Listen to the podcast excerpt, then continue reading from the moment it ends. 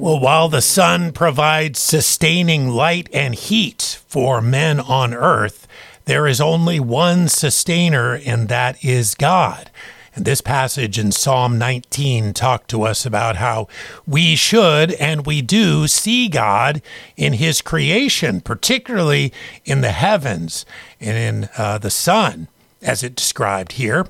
Uh, but it also says that He is revealed uh, perhaps most vividly in His written word and the creation that declares him is uh, confirmed. Specific things about him are confirmed in his word. You're listening to Take Note, by the way, on KHMG 88.1 FM, Harvest Family Radio.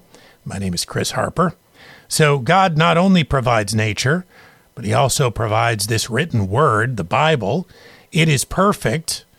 This passage says that it impacts deeply and permanently the soul. It is certain. It can be relied upon fully. And it gives wisdom to men that are by nature simple.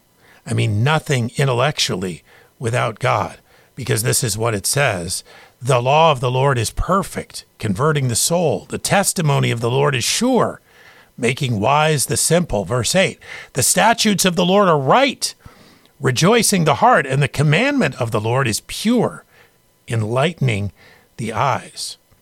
So when we read the Word of God, we are reading what is right.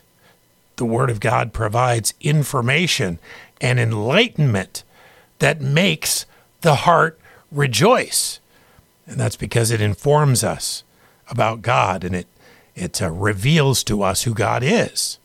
Think of the things, just a few of them, that the Word of God uh, indicates and promises eternal salvation, peace with God, life more abundantly, the fact that we can be used by Him in ministry and to reach other people for our great Savior, and many, many more things. We could make a list and finish the program uh, just listing the things to rejoice about that are found in His Word.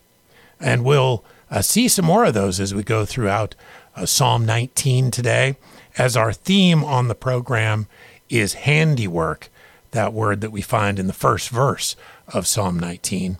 And we'll talk more about his handiwork as we continue on today's program. In my darkness, Jesus found me.